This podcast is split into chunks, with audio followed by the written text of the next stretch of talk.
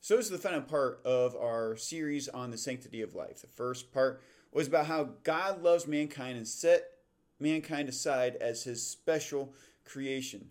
The second part was about the shortcomings of uh, people, even the church, in uh, allowing just cruel injustice to happen to the most helpless of all people. The third part was about uh, the satanic nature of those who would take the lives of unborn babies and encourage others to do so as well. Today is about how we are fearfully and wonderfully made, particularly about when life begins. You see, people are short sighted. We are limited by our humanity, uh, through our finitude, and the experiences that we have during our short lived lives. In Genesis 47 9, Jacob says it perfectly. He says, Few and evil have been the days of the years of my life. The Apostle Paul put it this way He said, For now we see only a reflection as in a mirror, then we shall see face to face. Now I know in part, then I shall know fully, even as I am fully known. Again, that's 1 Corinthians 13 12. So our understanding of the world and life is very limited. We can only see so far and know so much. So, when does life begin? Well, it used to be thought that life begins at a certain part of your development inside of your mother. Science, however, chose to define what the characteristics of living organisms are, and they came up with the reality, they, they discovered that life does, in fact, actually begin at conception. That's the earliest stage at which an embryo, so to speak, or whatever, zygote, uh, meets the criteria of a living organism. Even so, this is still short sighted thinking. When we go to church on Sundays, we must ask ourselves do we come here to church to just hear about the popular opinions of our day, or did we come to hear the Word of God preached? When I prepare a message, do I set out to find clever ways to express my opinions and promote my agenda? I think of Jesus' words when he explained to his people who John the Baptist was. He asked, What did you go out into the wilderness to see? A reed shaken by the wind? What then did you go out to see? A man dressed in soft clothing?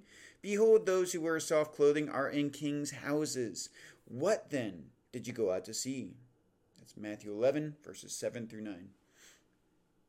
We care ultimately what God's word says on any given topic. It has wisdom and understanding that far exceeds the limits of empirical studies. And when I read his word, when we read his word, we need to pay attention to his word and take it seriously.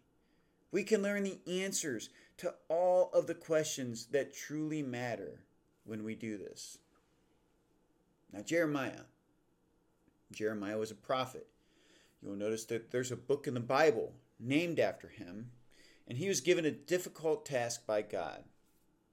He was commissioned to preach a message of warning and repentance to people that were unwilling to hear and to take heed to his words. His ministry was very frustrating, but it was what God called him to do. At the onset of his letter, Jeremiah recorded the words of encouragement that God gave to him. This is the quote Before I formed you in the womb, I knew you. Before you were born, I set you apart. I appointed you as a prophet to the nations. So, not only were these encouraging words given within a certain context, it was a revelation from God as to why Jeremiah's ministry mattered. Before he was even formed, he was set aside as a prophet. So before he was even conceived inside of the womb, God knew the purpose that he had for Jeremiah's life. God's perspective is eternal. So, yes, life begins at conception, but it goes far beyond that. God has an eternal perspective, thus, He knows everything about you before your parents even existed. So, our scripture reading during church was from Psalm 139, verses 13 through 18. It said, for you created for you created my inmost being. You knit me together in my mother's womb. I praise you because I am fearfully and wonderfully made. Your works are wonderful. I know that full well. My frame was not hidden from you when I was made in the secret place, when I was woven together in the depths of the earth. Your eyes saw my unformed body. All the days ordained for me were written in your book before one of them came to be. How precious are your thoughts, God. How vast is the sum of them! Were I to count them, they would outnumber the grains of sand. When I wake, I am still with you.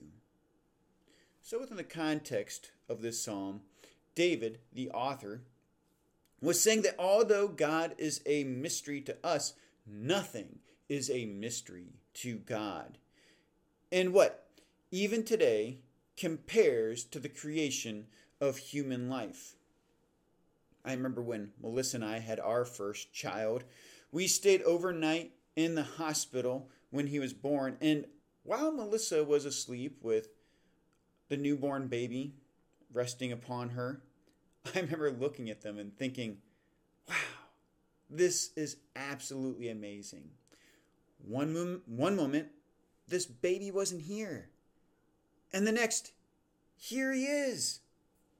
Then it occurred to me that this child was inside of his mother for, I, I know that we say nine months, but it's actually for 10 months. We only get to see the finished project. All the while, God was preparing this baby for the world, for all the purposes and plans he was meant to fulfill. Did you know that nothing you or I do can foil God's plans? It is my firm belief that no matter what you choose to do with your life, you will fulfill your purpose. We are fearfully and wonderfully made. We are made so intentionally that even those who defy God end up glorifying him in the end.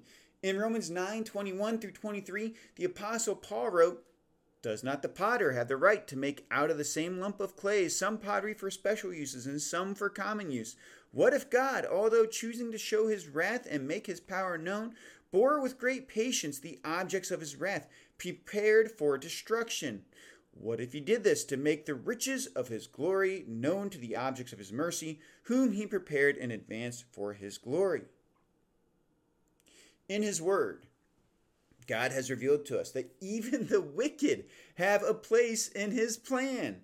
Those who are doomed for destruction are not created in vain, but serve as examples to the elect, so that when God's mercy is put on display to his elect, we might see the depths of his grace by also seeing the wrath.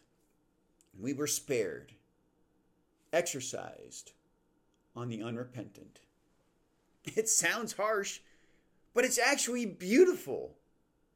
Paul himself knew the condemnation he deserved. Think about it. He killed Christians for a living.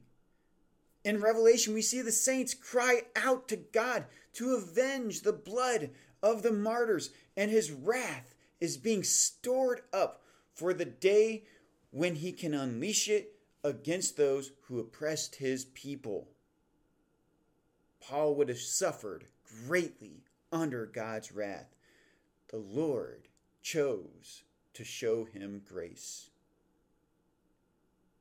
A sinful man committed an egregious crime, enough so to warrant crucifixion. And all he asked of the Lord Jesus was to remember him when he entered into his kingdom.